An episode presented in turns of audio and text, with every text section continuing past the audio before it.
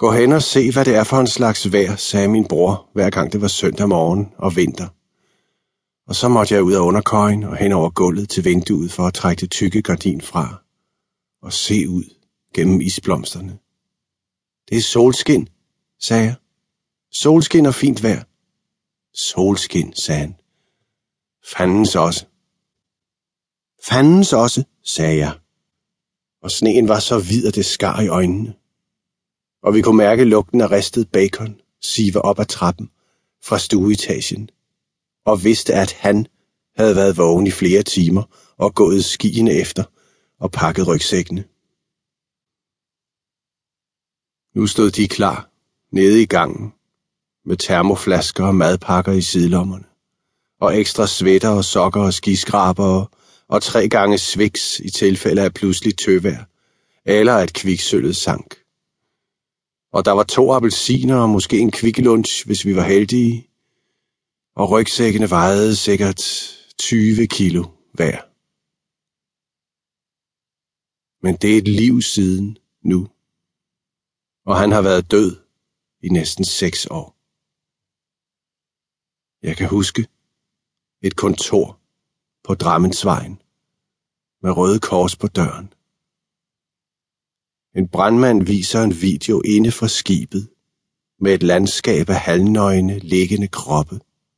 Dødens korridor stod der på forsiden af VG. På indersiden af mine øjne var denne video. Hud.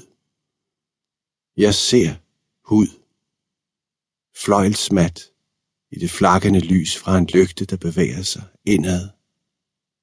Urolige skygger mellem albuer og hofteskåle, skulderblade og nakkegrupper.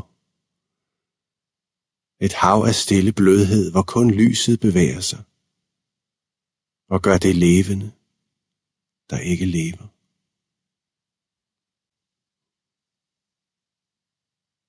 Kameraet kører og stopper et øjeblik foran det, der er blevet sort, hvor flammerne har taget alt og gjort sig færdige, før det svinger ind i en kahyt med en tøjpingvin helt alene på en køje og døren på klem til badeværelset. Den mørke stribe i åbningen foran badeværelsets åbenbare hemmelighed.